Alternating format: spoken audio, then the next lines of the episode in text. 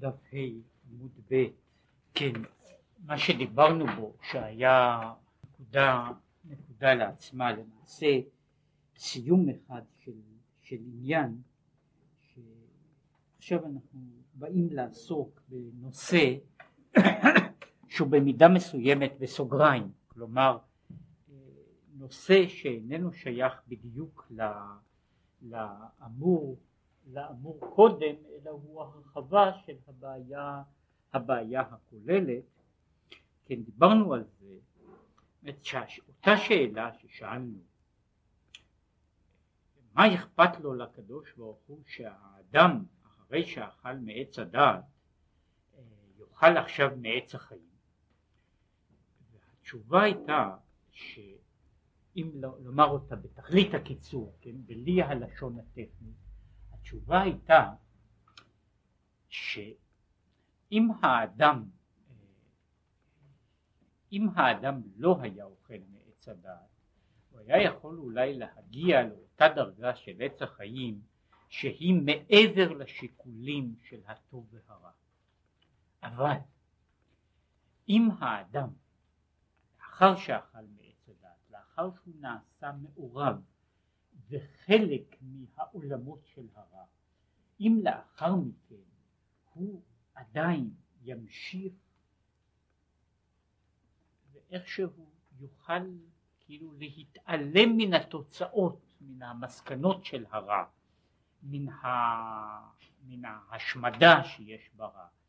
הרי פירושו של דבר שהוא מנציח את קיומו של הרע בעולם.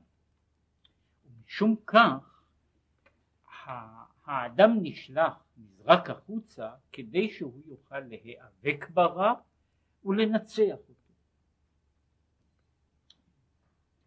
עכשיו, ועכשיו הוא בא להסביר משהו בנושא הזה של, של ההפרדה והעניין של טוב ורע. כי בכל משך הגלות, וכשאנחנו מדברים פה על משך הגלות, זאת אומרת אנחנו מדברים למעשה לא רק על, ה, על משך למעשה אנחנו מדברים עד על כל העולם עד לזמן הגאולה. הוא את הבירורים והפרדת הרע. כן העניין הזה של מה שצריך, אה, מה ששייך ל, ל, לעשות בתוך המציאות של העולם שלנו הוא העבודה, העבודה של הבירורים. הבירורים פירושם להפריד את הטוב מן הרע. ולכן נקראת החוכמה, וזה אומר והיינו, על ידי בחינת חוכמה. אומרת, איך מפרידים את הטוב מן הרע? דבר זה נעשה על ידי בחינת החוכמה. דבחוכמה יתבררו, והכוונה היא שעל ידי החוכמה אפשר להגיע להפריד הרע מהטוב. ולכן נקראת החוכמה הדין. עכשיו, הוא אומר שהכלי של ההפרדה, המכשיר של ההפרדה של הטוב והרע, הוא דרגת החוכמה. ודרגת החוכמה יש בה כוח הבירור, ההבחנה בין הטוב והרע, ועל כן אנחנו מדברים על כך שבחוכמה יתבררו, הדברים מתבררים בחוכמה, ולכן נקראת החוכמה דין. זאת אומרת, יש בחוכמה צד שהוא צד של דין. לאמור, כל דבר שיש בו הפרדה, הבחנה, אה, הגדרה, הוא ביסודו דין. ולכן יש בחוכמה צד של דין. עכשיו קצת בתוך הסבר העניין בתמצית. כאשר אנחנו מדברים על העניין הזה של ה... בעיית, ה... בעיית ה... החוכמה, מצד אחד, כמו שהגדרנו, החוכמה היא הכושר, הכושר הזה זוהי הראייה הראשונה, הנקודתית, שבה אני רואה מציאות. שבה אני רואה מציאות שלמה.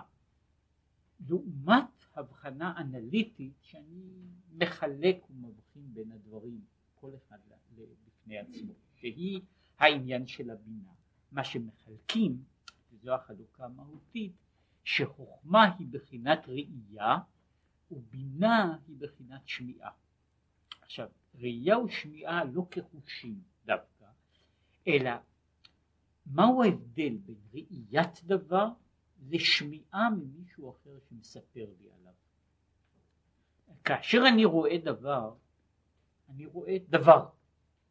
אחר כך יש לי מהלך שלם של הבחנות לחלק מהו בדיוק הדבר הזה, מה מהותו, מה טבעו, כל, כל מיני אה, הבחנות דקות, אבל יש לי ראייה כוללת של דבר. כאשר אני שומע אינני יכול לקבל את התפיסה הכוללת הזו. אני צריך לקבל תיאור, אורך, רוחב וכל כיוצא בזה. פירושו של דבר שהעניין של מה שאנחנו קוראים לו שמיעה הוא ביסודו של דבר בנוי על בינה ולכן אומרים שהחוכמה היא בחינת ראייה משום שהיא אותה קליטה ראשונית. העניין של החוכמה שהוא בהרבה בחינות מפתח לדברים, משום שהחוכמה עומדת על הגבול של המודע והבלתי מודע. השכל, האינטליגנציה, הרציו, במובן השלם שלו, הוא שייך בעצם למדרגת מדרגת הבינה. החוכמה היא מין דרגה של, של השגה במידה מסוימת אינטואיטיבית. אני קולט דבר, מציאות שלמה. עכשיו ההשגה הזו היא השגה ראשונית. הוא אומר עכשיו שההשגה הזו למרות שהיא בצד אחד היא כולה כאילו כולה קליטה פסיבית אבל היא לא לגמרי כך. והוא אומר שבדרגת החוכמה נמצא השורש של הבירורים.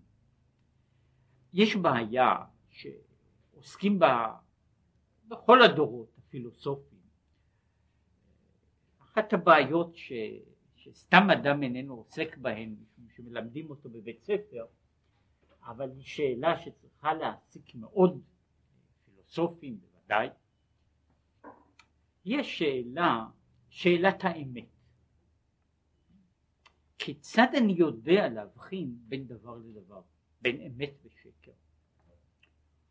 ויש יש בה בעניין הזה המון המון הבחנות וכתבו על זה הרבה מאוד דברים בצדדים שונים, כן? וגם גם בספר התניא הוא אומר לפחות, נאמר ככה, הגדרה וחצי של, של הבחינה הזו, יש בחינת ה...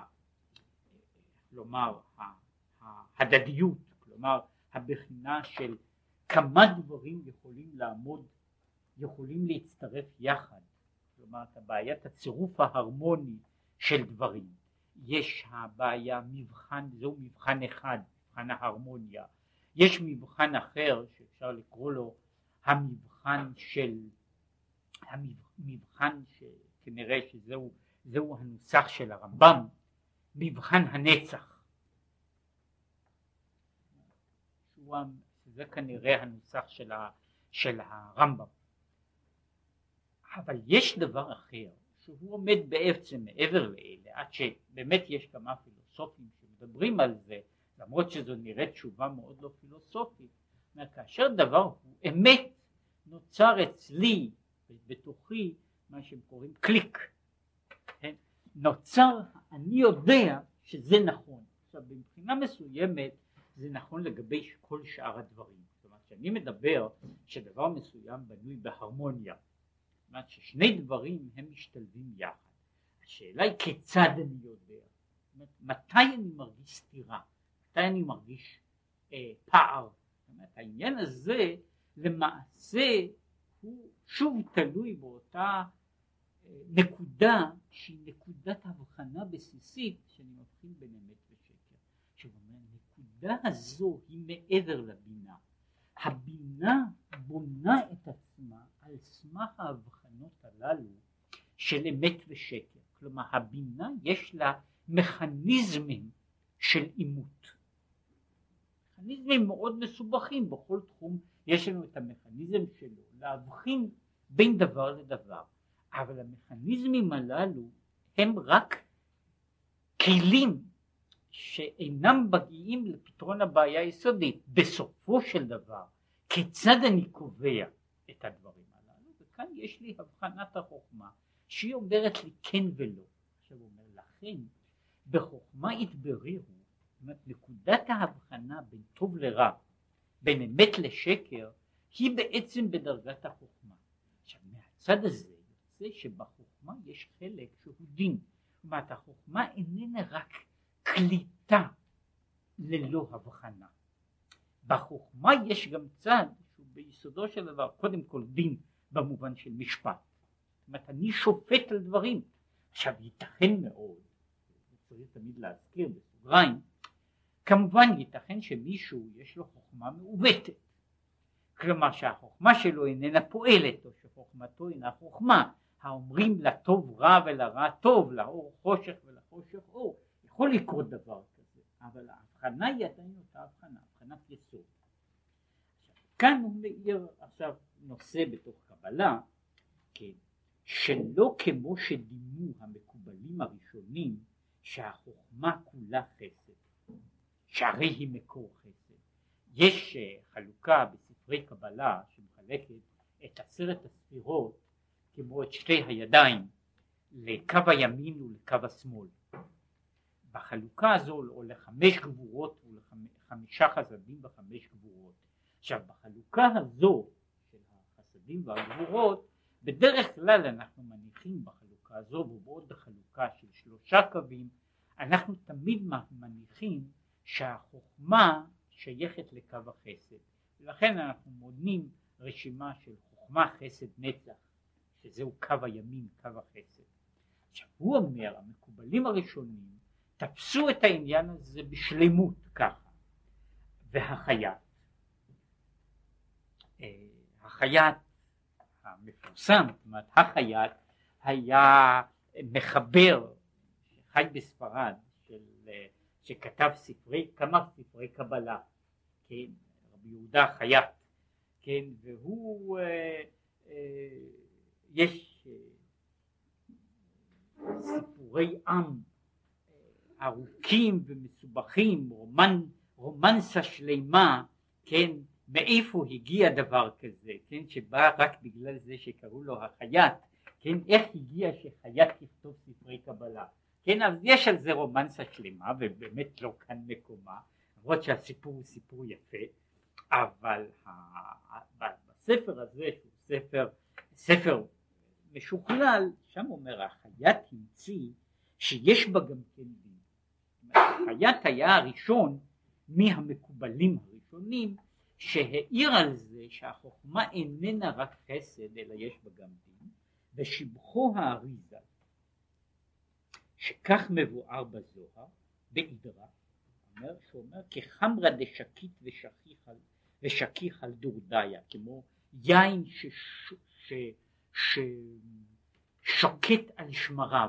אבל ביסודו של דבר היין הזה, גם השמרים והיין, יש בהם גם כן תהליך של בירור. זאת אומרת, התהליך הזה הוא מראה שהחוכמה מדומה לא רק לדברים שהם uh, כמים, כן, שהם דברים שהם סמלי חסד מובהקים, אלא גם ליין שהוא בעיקר סמל של גבורה.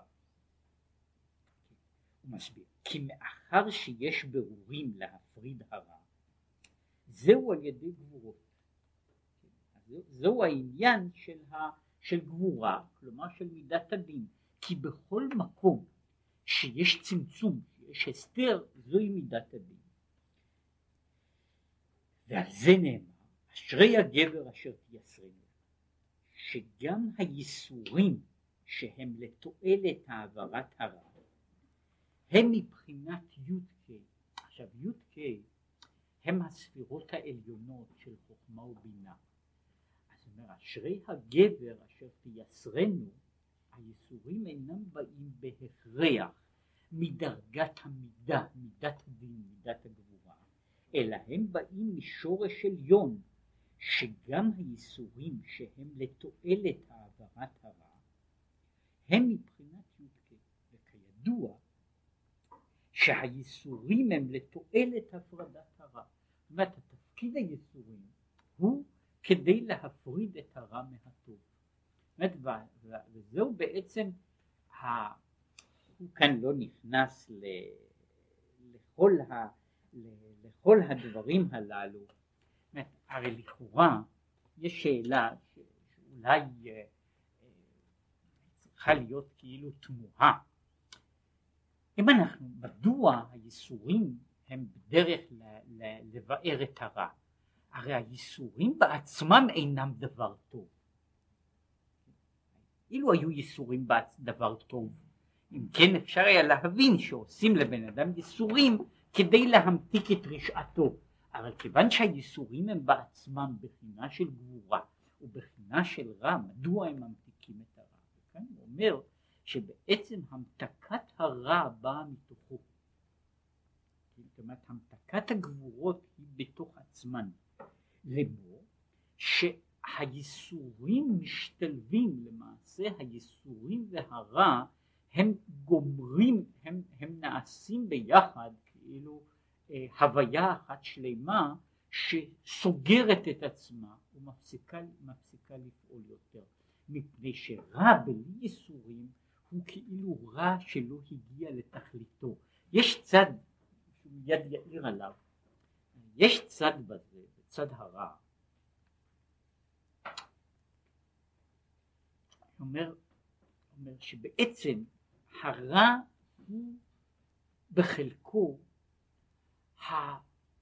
הדבר הזה שיש לו צמאון שאין לו, שאין לו, שאין לו אה, שום מנוחה. הרע הוא דבר כזה שלא יכול לשקוט.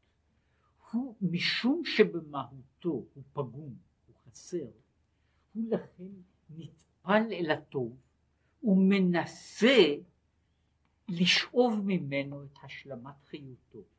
עכשיו מה שקורה הוא שכאשר הרע נטפל אל הטוב הוא גדל, הוא נעשה רעב יותר.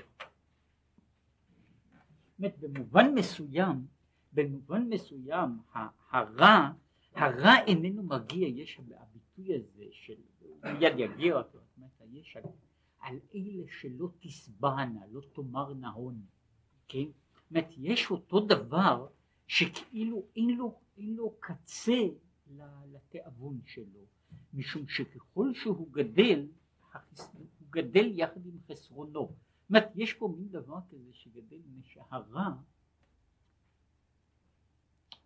זאת אומרת, אם לקחת דימוי, אה, נקרא לזה יותר מודרני,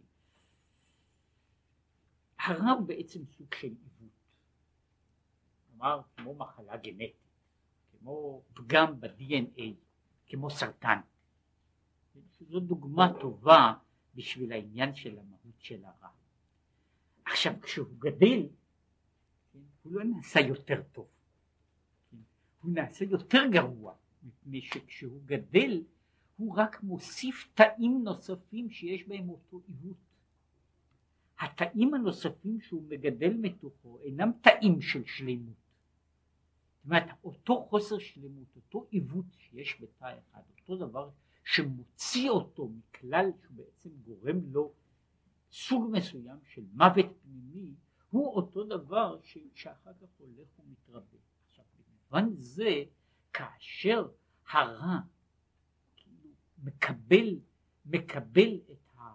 מצד עצמו, כן, הרע, הרע מקבל, הרע מקבל מבחינת הגבורה, כן, על ידי זה הוא נסגר, המעגל שלו נסגר, הוא מגיע, איך שכאילו אפשר לקרוא לזה, הוא מגיע לאיזושהי נקודה של השלמה שממילא מאבדת אותו מן, מן העולם. אומרת, קיומו המתמיד בנוי על, ה, על העיוות, על, ה, על האירגולריות של המהות שלו. והאירגולריות הזאת היא צריכה כאילו איזה סוג של השלמה. ברגע שהיא מושלמת מתוך עצמה, הדבר הזה מפסיק להיות פעיל. הוא עכשיו דומם והולך.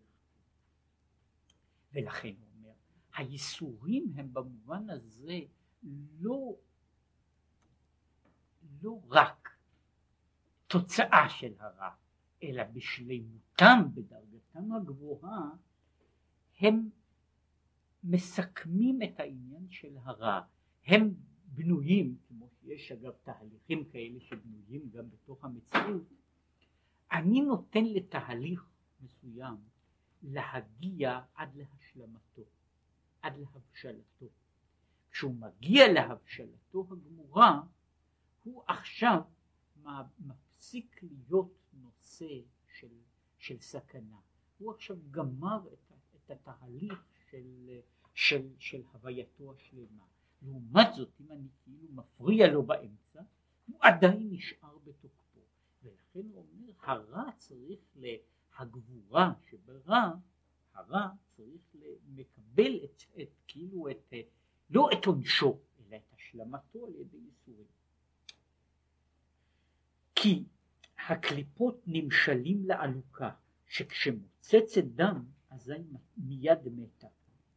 וזה שכתוב לעלוקה שתי בנות, הב הב. אומר כך, במובן זה העלוקה היא צריכה השלמה מסוימת, והיא צריכה למצוץ את הדם. ברגע שהיא מוצצת כדי להשביע את עצמה, היא מפסיקה לחיות. היא גמרה את מחזור החיים שלה, והיא איננה מוצצת יותר. עכשיו אם אני אנתק אותה, וזה בדרך כלל מה שעושים אם אני רוצה לשמור עלוקה, אם אני רוצה לשמור את העלוקה פעילה, או אני רוצה, אה, זו חוויה שיש לרבים, כן? אני לא יודע אם זו עצה, אם זו עצה טובה, אבל כשיש יש, יש דוגמה, דוגמה לזה, כשיתוש מנסה לעקוץ. היתוש צריך את הדם, ויש לשם הדיוק היתושה צריכה את הדם. שהיתושים הזכרים הם לא עושים שום דבר, כן? אבל היתושות הנקבות צריכות את הדם, הדם האנושי, כדי להשלים את מחזור הרבייה שלהם. ולכן הן מוצצות דם. עכשיו, מה שקורה הוא שאם אני מפריע ליתוש למצוץ דם באמצע, חוזר ועוקץ אותי משום שהוא לא השלים את מלאכתו, והוא יחזור ויעקוץ אותי אין סוף פעמים עד שהוא יגמור. מחט שהוא מתמלא כל כדי הצורך שלו, הוא אז מת. זאת אומרת, הוא גמר את העניין, הוא לא, הוא לא עוקץ יותר, הוא גמר את התהליך שלו, עכשיו הוא הולך לענייניו, כן? לרבות אולי יתושים אחרים, אבל הוא גמר את המחזור, את המחזור הזה איתי אין לו יותר עסק. כן? עכשיו יש אותו דבר, זה אגב מה שעושים בעלוקות בפועל, שהיו מניחים לעלוקה לרעוב. כן? ואת העלוקות שהיו מחזיקים, היו מחזיקים אותן ככל האפשר רעבות, ומנסים לתת להם לרעוב, משום ששוב, הן צריכות את זה לצורכן במובן מסוים, לצורך מחזור החיים שלהן, וברגע שהן מקבלות את הכל, היא גמרה את המחזור שלהן, אין זקוקה יותר. וזהו גם כן, כאן הוא רומז עניין שעיר המשתלח. אני כאילו שולח, השעיר הזה משתלח לעזאזל, שהוא איך שיהיה עניין של הרע, כן? ואני שולח לו שעיר, ועל ידי זה אני מסכם אותו, אני גומר אותו, הוא עכשיו, הוא לא יכול עכשיו, הוא לא, הוא לא פותח את פיו יותר. וכן, וישלח יעקב מנחה לעשו אחיו, עזים מאתיים שבזה שנותן לו חלקו הוא מפרידו. כן, שאני נותן לקליפה את, את, את החלק של הקליפה, אז כמו שקורה, עשו הולך לדרכו, יעקב הולך לדרכו. אם יעקב לא ייתן לעשו, עשו עדיין יישאר רעב, כן? ולכן הוא ילווה את יעקב בכל, לכל אורך הדרך. כן? יש מהלך כזה שבו הוא אומר הרע מקבל מן הרע. כך צריך לומר, שלאחר שכבר טעם האדם מעץ הדעת ונתערב ברע אזי צריך לבירורים עד שיפרידו, על ידי שיקחו כל ניצוצי הקדושה שבו. וכל זה הוא על ידי החוכמה, שבחוכמה יתבררו, שיש בה גם בחינת גבורות להיות יסרנו י"ק. וכמו שכתוב, כאשר ייסר איש את בנו, כן השם אלוקיך מייסרך. כן, יש העניין הזה, כי ייסר איש את בנו, שהוא שוב תלוי ב- ב- באותו דבר שייסורים, ייסורים יכולים לבוא בכמה דרגות, כן? אבל ייסורים יכולים לבוא גם שוב כהשלמה של דבר. זאת אומרת, כאשר יש, יש חטא ויש הייסורים שמשלימים את החטא הזה, אז המעגל של החטא נסגר. וכשהמעגל של החטא נסגר הוא איננו נזכר יותר. אבל כשאדם חוטא, ואין לו ייסורים, אם כן החטא נשאר במציאות, והחטא הזה לא הגיע להשלמה, והוא לכן גדל פרה ורבה והוא רוצה עוד. כן? ובמובן מסוים, כאילו יוצא שהחטא והייסורים הם מציאות אחת, הם מציאות אחת, הם מעגל אחד של מציאות. המעגל הזה של המציאות איננו דבר וסתירתו, אלא דבר והשלמתו, אלא שהשלמתו היא במובן הזה הרע חי על חוסר השלמות שלו. הרע, הרע קיים משום שהוא לא, שהוא לא שלם. ברגע שאני משלים אותו הוא מפסיק להיות משהו, הוא הופך להיות לדבר, לדבר ניטרלי לחלוטין ואז הוא ניתן לטיפול, לתיקון, לאיזושהי עשייה. עכשיו העניין הזה של השטן, כן, שהוא, שהוא יורד ומפתה, עולה ומסטין, יורד ונוטל נשמה, שוב אותו מעגל שהוא מעגל הרע, הוא בעצם המעגל הזה של הרע בשלימותו. כשהוא מפתה וכשהוא מקטרג, הוא זקוק אחר כך לזה שהוא נוטל נשמה. העונש שבא אחרי החטא הוא במובן מסוים לא רק התוצאה, אלא גמר המעגל של החטא. ואז העניין הזה, העניין הזה מגיע, ל, מגיע להשלמה שלו. כשהוא לא מגיע, כשהוא לא מגיע, יש לזה המשך.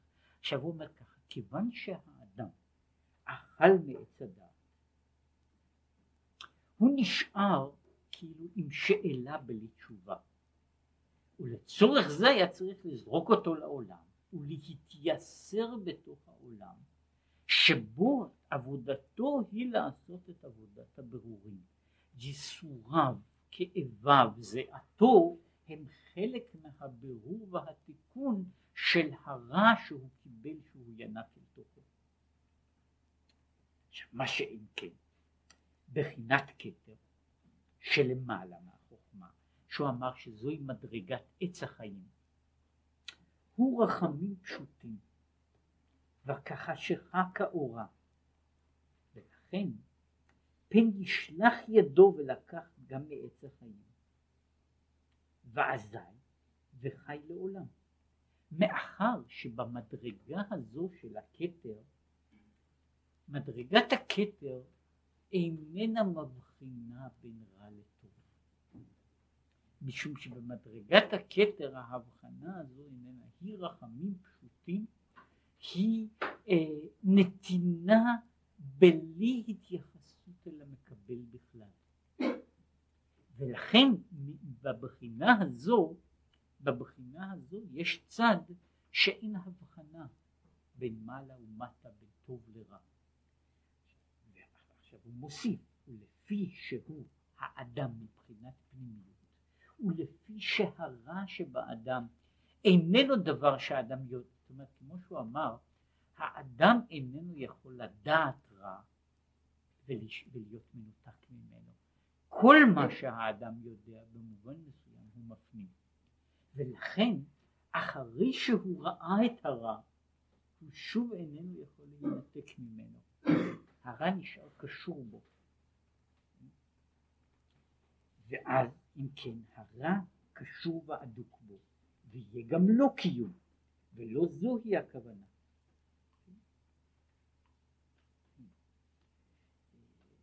אומר, כמו, ש... אומר ככה, כמו שכתוב בזוהר, יש סיפור שם לגבי רבי אחא מכפר תרש"א, שכיפר בקטורת על מקום שהיה הנגב שם. ואמרו לו שלא הועיל, כי עדיין בחיוב ההשתכח. זאת הקטורת לא הועילה מפני שהמקום עדיין נשאר בחטא. בשלמה אם היו עושים תשובה, הייתה הקטורת מועילה. אם אינם עושים תשובה, הקטורת אינה מועילה. עכשיו כל העניין, שוב שזה עניין צדדי,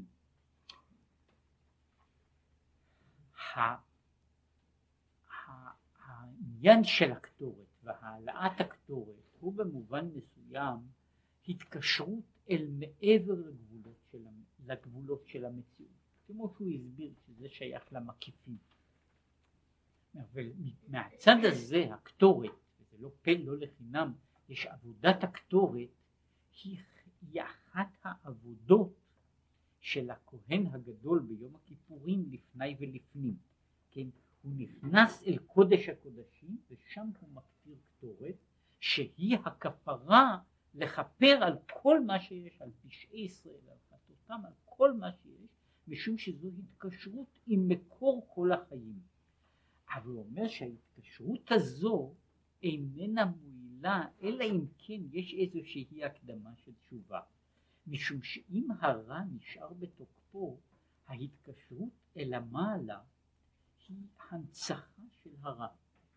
הרע עדיין ימשיך להיות קיים, ולכן הוא אומר, הקטורת לא תכפר במקום שאין תיקון. כשיש תיקון, אני יכול לנסות להעלות מעבר לדברים, אני יכול לנסות להעלות מעבר לעבר, אבל כאשר הבעיה נשארה בעיצומה, גם כשאני עולה לעולם עליון, שעולה לעולם עליון, החיסרון שהיה עדיין יישאר. ולא עוד אלא שהוא יישאר בלי, בלי, בלי תיקון, כמו שהוא הסביר.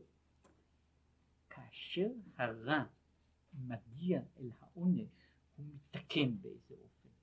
כאשר הרע נשאר בלי עונש, הוא נשאר בלתי מתוקן, ולכן הוא נשאר קיים, הוא, הוא איננו, יכול, איננו יכול להגיע לאיזושהי השלמה של מהותו.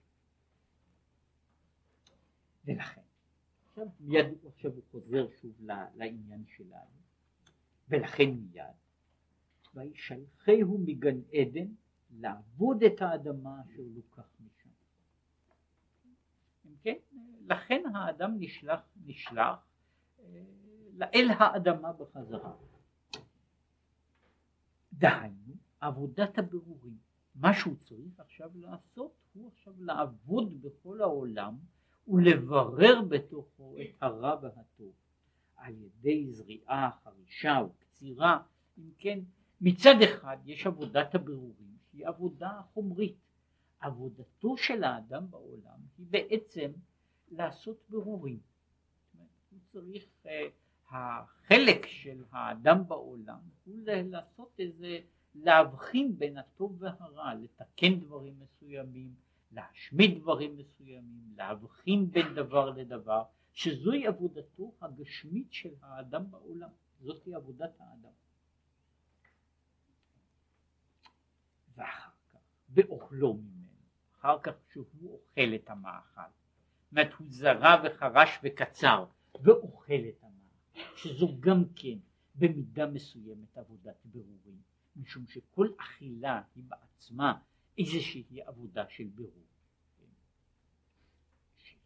עדיין דורשת ונדרשת ל... ל...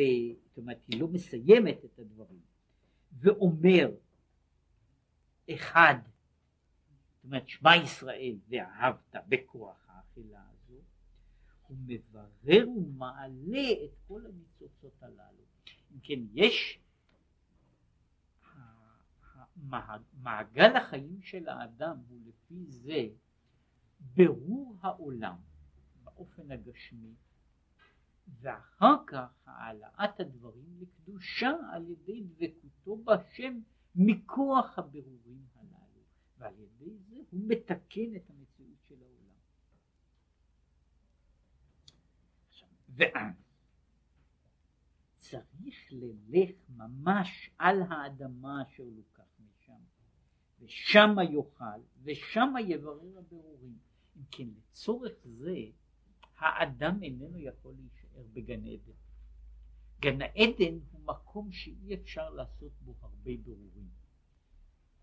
הוא צריך להגיע אל האדמה שיש בה תערובת יותר חמורה של רע, ושבה יש איסורים, הוא איננו יכול להיות במעגל הסגור, המוגן של גן העדן, משום שבתוך מעגל גן העדן, כאילו בעצם הוא אומר כך, האדם יכול היה להישאר בגן העדן כל זמן שהוא לא ראה חטא, ואז גן העדן הוא, הוא מין מציאות, מציאות סגורה, מגודרת, שבה הכל הוא אה, אידילי, שבה הכל הוא, זאת אומרת, ובתוך, הייתי אומר ככה, שבן אדם נאיבי מתאים לו לחיות בתוך עולם אידילי, כן?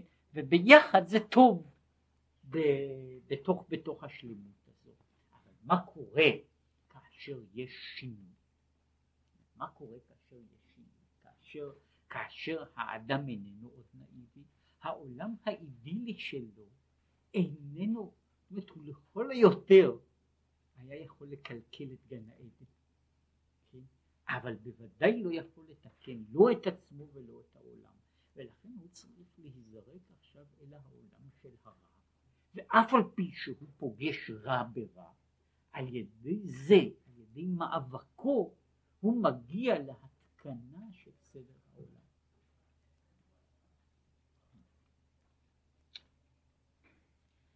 עכשיו הוא חוזר לשאלה שהיא בעצם שאלה ששוב שאלו אותה רבים. אך צריך להבין איך היה מתחילה כוונתו יתברך כשלא ידע האדם מטוב ורע כלל.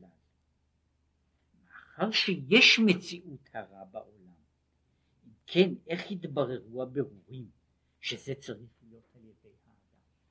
עכשיו השאלה היא אבל, אומרת האדם חטא, האדם גילה את הרע, או כמו שאומרים בגמרא, במדרש, האדם גילה את הרע לפני שהוא היה מוכשר לטפל בו. כן? זוהי, זו אגב אחת, ה, אחת ההגדרות בכלל של שחיתות, שהיא בנויה לא רק על זה שבן אדם יודע רע, אלא כשהוא איננו מסוגל מבחינה נפשית, הוא איננו מסוגל מבחינה נפשית לטפל בדברים הללו. וככל שהוא מסוגל פחות לטפל בהם, המגע שלו עם הרע הוא יהיה יותר הרסני עבורו.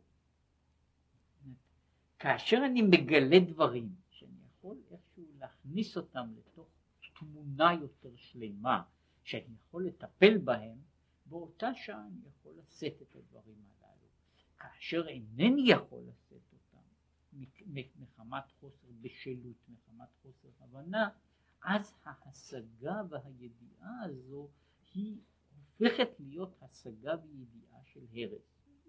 יש אה, חלק מן הדברים שהם אה, היו, היו רובים בכל הדורות, הבעיה הבעיה של חינוך, הבעיה של חשיפה, חשיפה של, של בני אדם לדברים, שהיא בעצם בנויה באיזושהי צורה הדרגתית. היא בנויה בצורה כזו על מנת שלא לגרום להרס שאי אפשר יהיה לתקן אותו. זאת אומרת, אני צריך בגרות מסוימת כדי שאני אוכל להיאבק, או על כל פנים לשים במקום דברים, דברים שלנו. בכל אופן השאלה בעצם היא, הבה נניח שהאדם לא היה חוטא, כן, ולא היה טועה מעץ הדעת, כן, והיה יושב, יושב לו בגן עדן, הוא ממשיך הלאה. הרי במובן מסוים תכלית ירידת האדם בעולם היא תיקון העולם. כן? האדם צריך להיות זה שמשלים את המציאות של. זה בעצם האמירה, ההצהרה שיש בסוף ויכולו, אשר ברא אלוקים לעשות. השם בעצם בורא עולם שעדיין יש בו כל מיני דברים, דברים לא שלמים.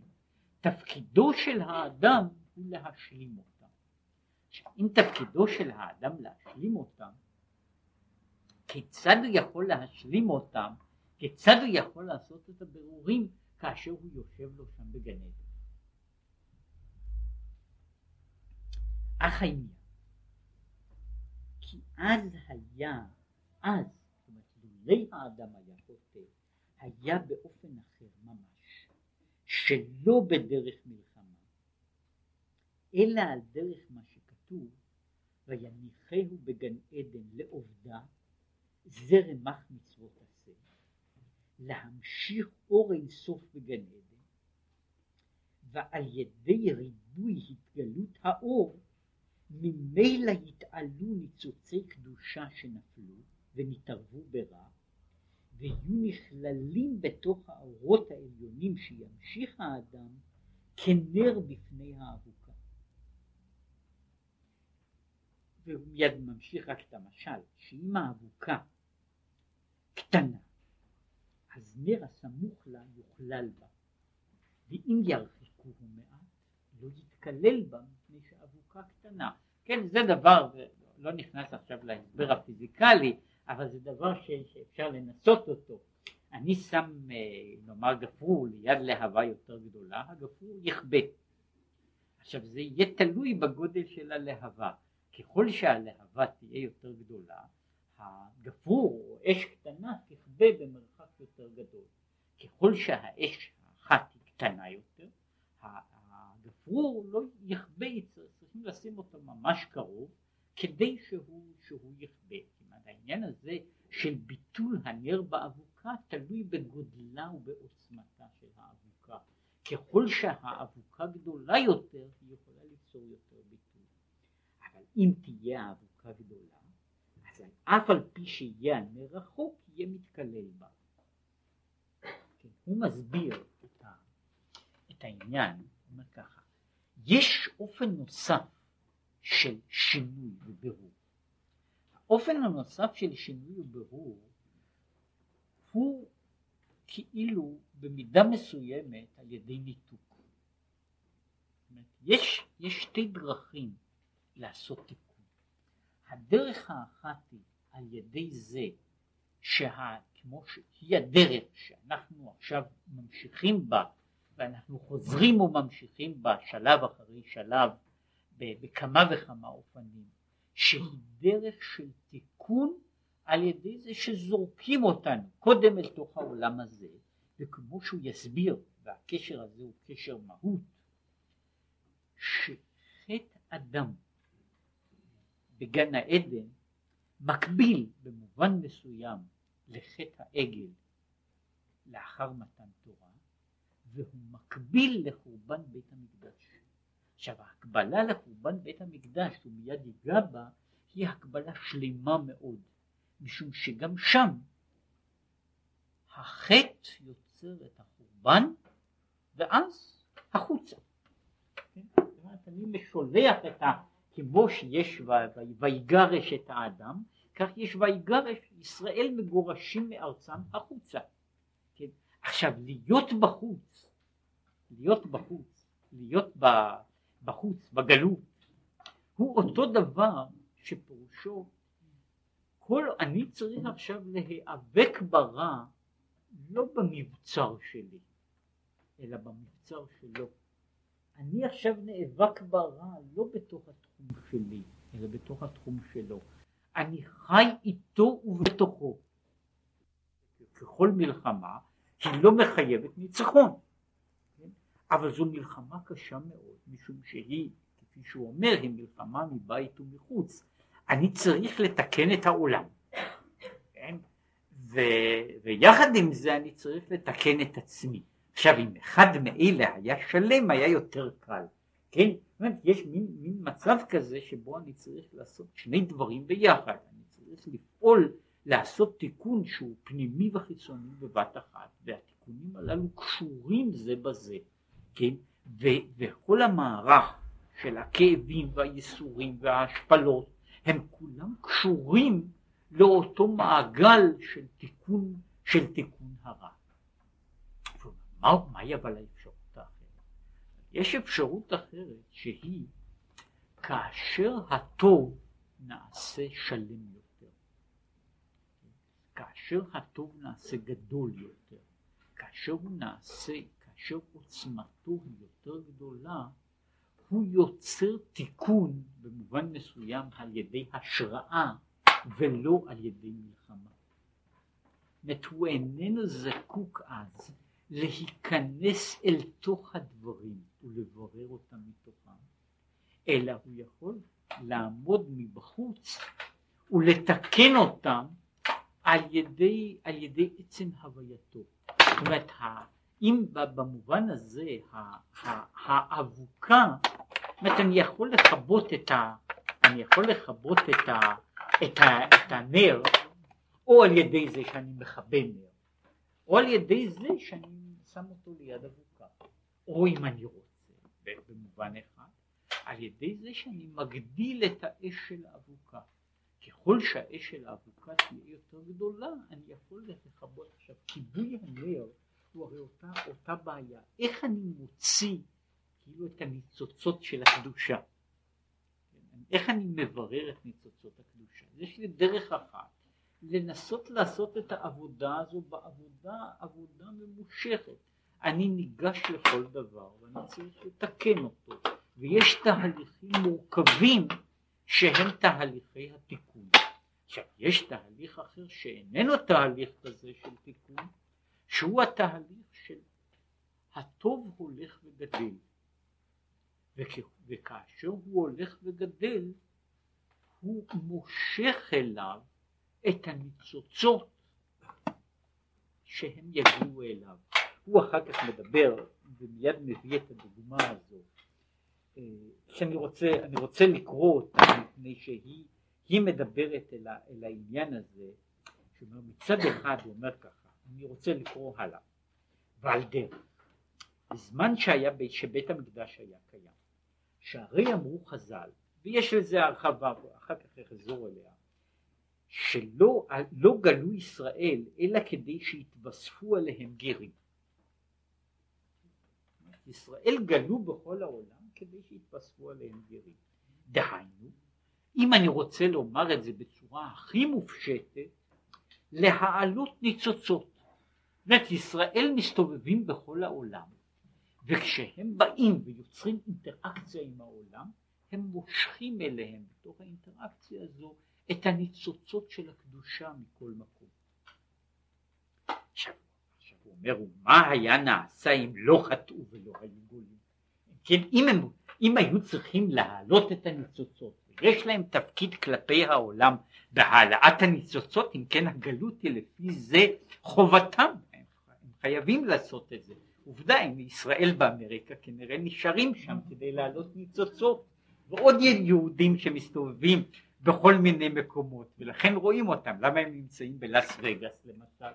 יש שם כל כך הרבה ניצוצות שהם מרגישים צורך פנימי עמוק להעלות את הניצוצות, והלאה והלאה. זה כמו שידוע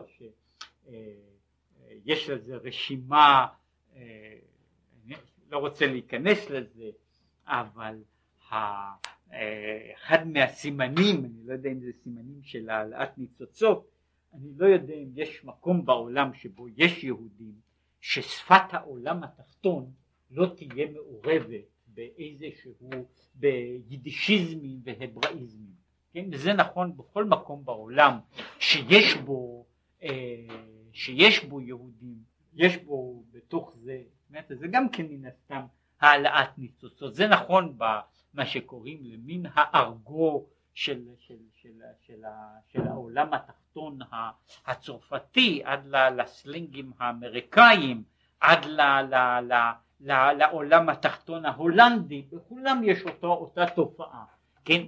עכשיו מעבר לעניין הזה של העלאת הניצוצות כן השאלה הייתה מה כיצד היו הניצוצות עולים בלי המאמץ הזה? התשובה היא שהעלאת הניצוצות יכולה להיות גם בדרך אחרת. אלא על כוחך צריך לומר שאז היו נכללים הניצוצות ממילא כנר בפני אבוקה, כמו נעמה העמונית, רות המואביה. כן, יש גם דרך אחרת, הוא מדבר דווקא על נעמה המונית ולא על רות, מפני שהמקרה של רות הוא הרי מקרה שהוא בדיוק מקרה של גלות. בעצם אלימלך, מחלון וחיליון, למה הם הולכים למואב? מהי תכלית הירידה? כדי להוציא משם את רות. למעשה הסיפור הזה הוא יכול להיראות גם כסיפור של מגמה. הם יורדים לשם, כן? והם צריכים להביא משם, כן, אה, להביא משם שלל, נשמה, שלא הייתה יכולה להיות. והשלל הזה הוא כרוך, ב, ב, ב, הוא כרוך בנזקים חמורים, שלושה אנשים מתים כך, כן? והם כדי להוציא נשמה אחת. נעמה המונית שהייתה אשתו של שלמה והיא ממנה כך זרע המלוכה וכנראה גם המשיח, היא באה מתוך, אה, היא לא, שלמה לא היה צריך ללכת בגלות, היא באה אל שלמה?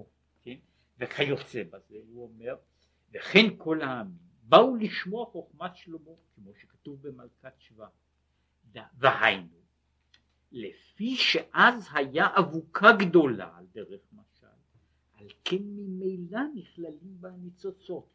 יש דרך אחרת, הניצוץ יכול, במקום שאני אבוא אל הניצוץ, הניצוץ יכול לבוא אליי, אבל מתי הוא יכול לבוא? בזמן שיש מלכות כמלכות שלמה. כשיש מלכות כמלכות שלמה, היא מושכת אליה את כל הניצוצות, או כמו שכתוב, ואם לא היה, ואם היה נמשך בית המקדש כן יותר, היו כולם מתבררים על דרך זה, או כמו שכתוב לעתיד לבוא, אז אהפוך אל עמים שפה ברורה לקרוא כולם בשם השם, והלכו גויים לעורך ולאומים לנוגה זרחך, כן, ויבואו כל העמים להשתחוות בית השם.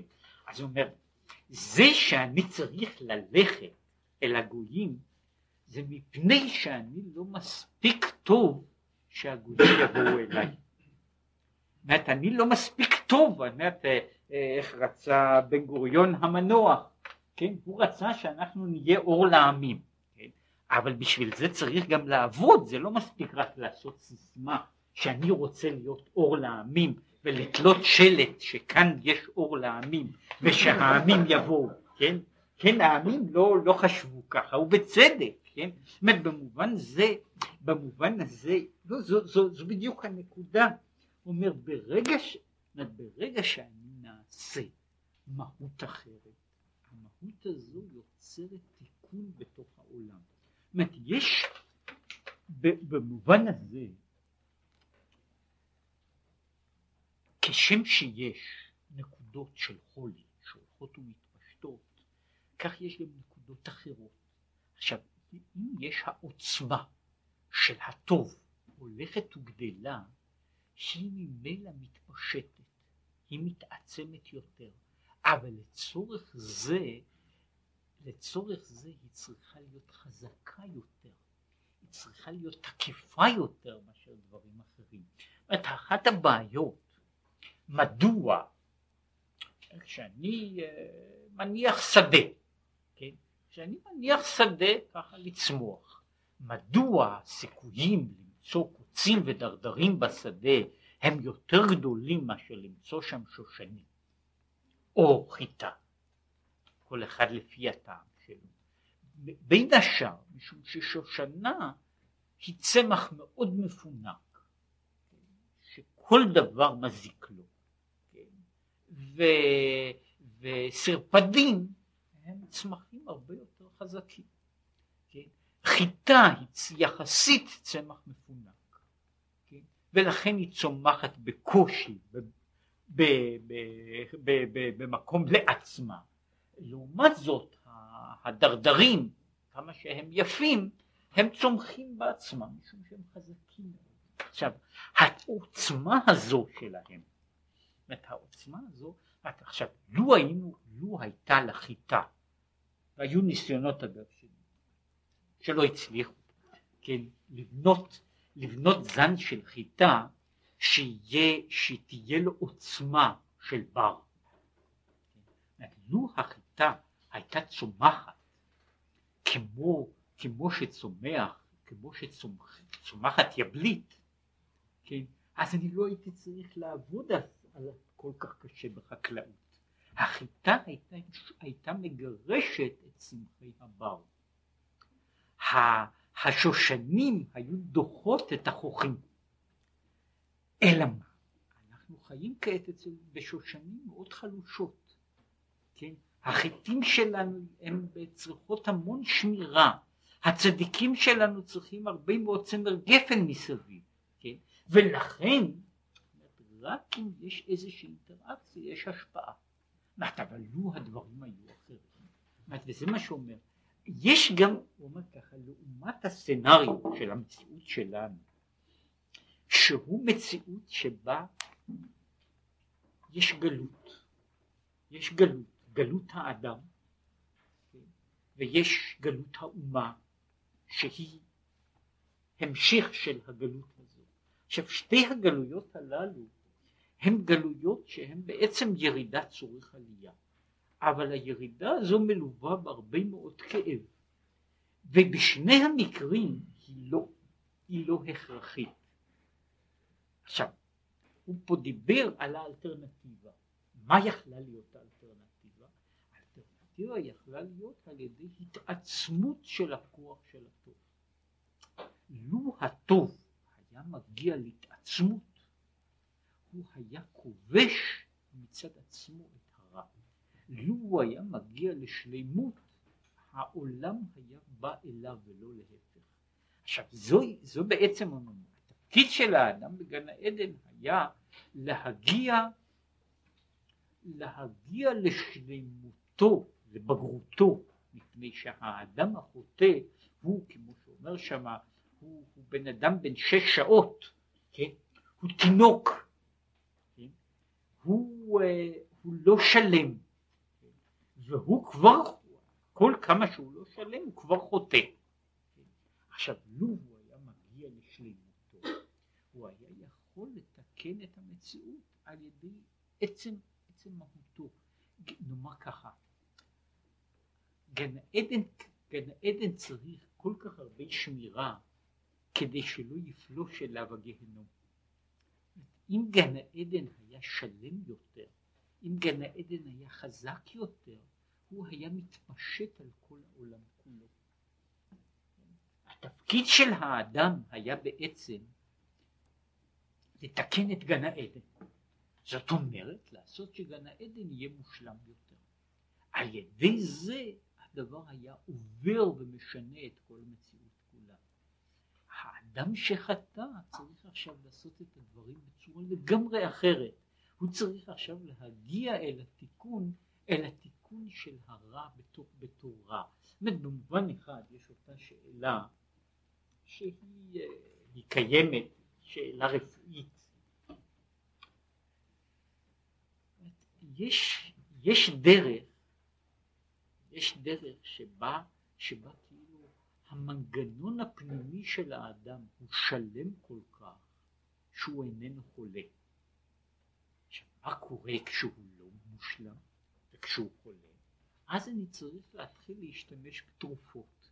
עכשיו התרופות, וזה זה כתוב בגמרא, חושב לי שגם הרופאים מסכימים לזה, שאין תרופה בלתי מזיקה. רק שאלה כמה היא מזיקה.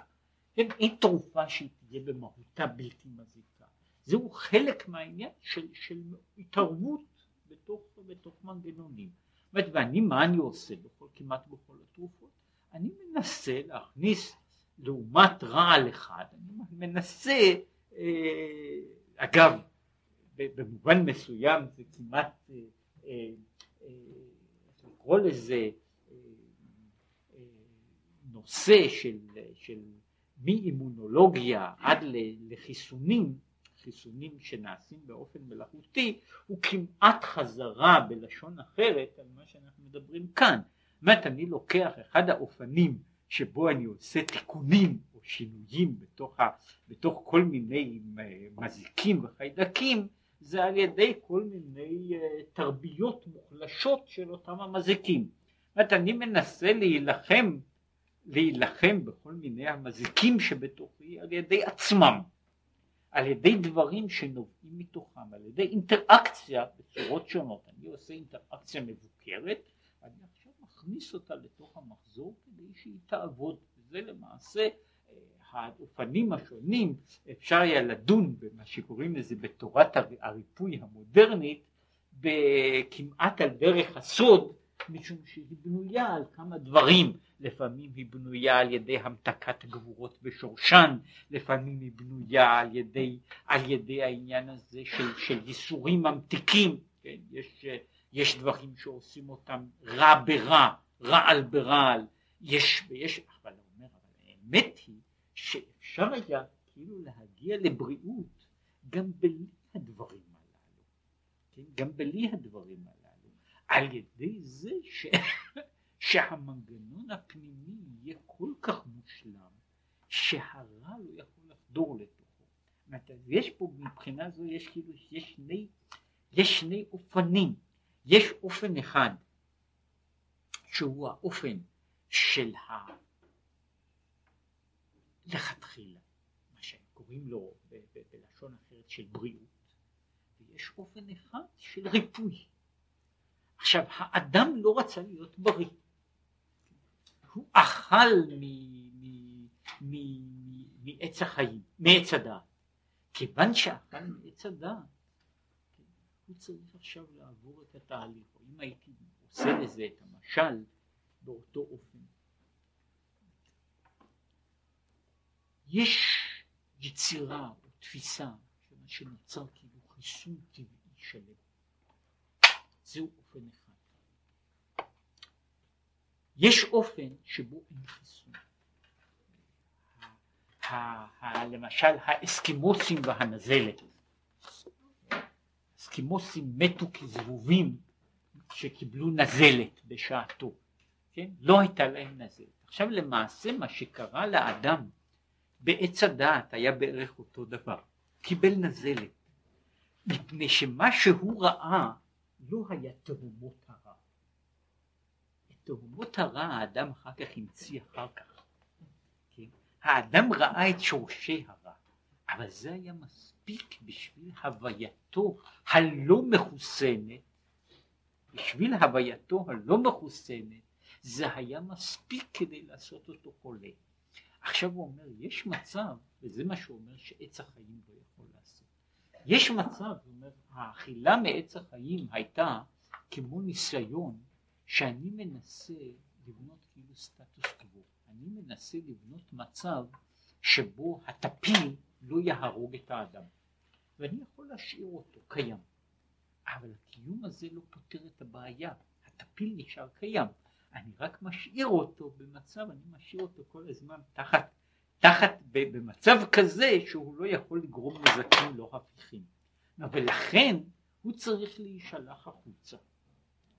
והוא צריך עכשיו לרכוש את החיסון לעצמו, כן? הוא צריך עכשיו לעשות את מלחמתו ברע באופן לגמרי אחר, הוא צריך לעבור את החולי, כן? אומר אחרי שהוא פעם אחת נדבק, כן? הוא לא מחוסן, כן? אומר ולכן הוא צריך עכשיו לעבור את כל התהליך הזה, הוא צריך לחלות, הוא צריך לקבל את החיסון לזה ואז הוא יכול להתגבר וזו בעצם העבודה שלו. אומרת, לכן הוא אומר, יש, הייתה דרך, מה שהוא רצה להסביר זה, הייתה דרך אחרת, הייתה דרך אחרת תיאורטית, הייתה תיאורטית דרך להביא שהאדם יוכל לתקן את עצמו באופן פוזיטיבי, ועל ידי זה לתקן את המציאות של העולם, על ידי זה שהוא, כאילו, שמציאותו תתקן ותמשיך את התיקון הלאה מהנקודת המוקד שלו אל תוך העולם. עכשיו כשאדם חטא, כן, אין לו ברירה אלא לעשות את התיקון בדרך האחרת.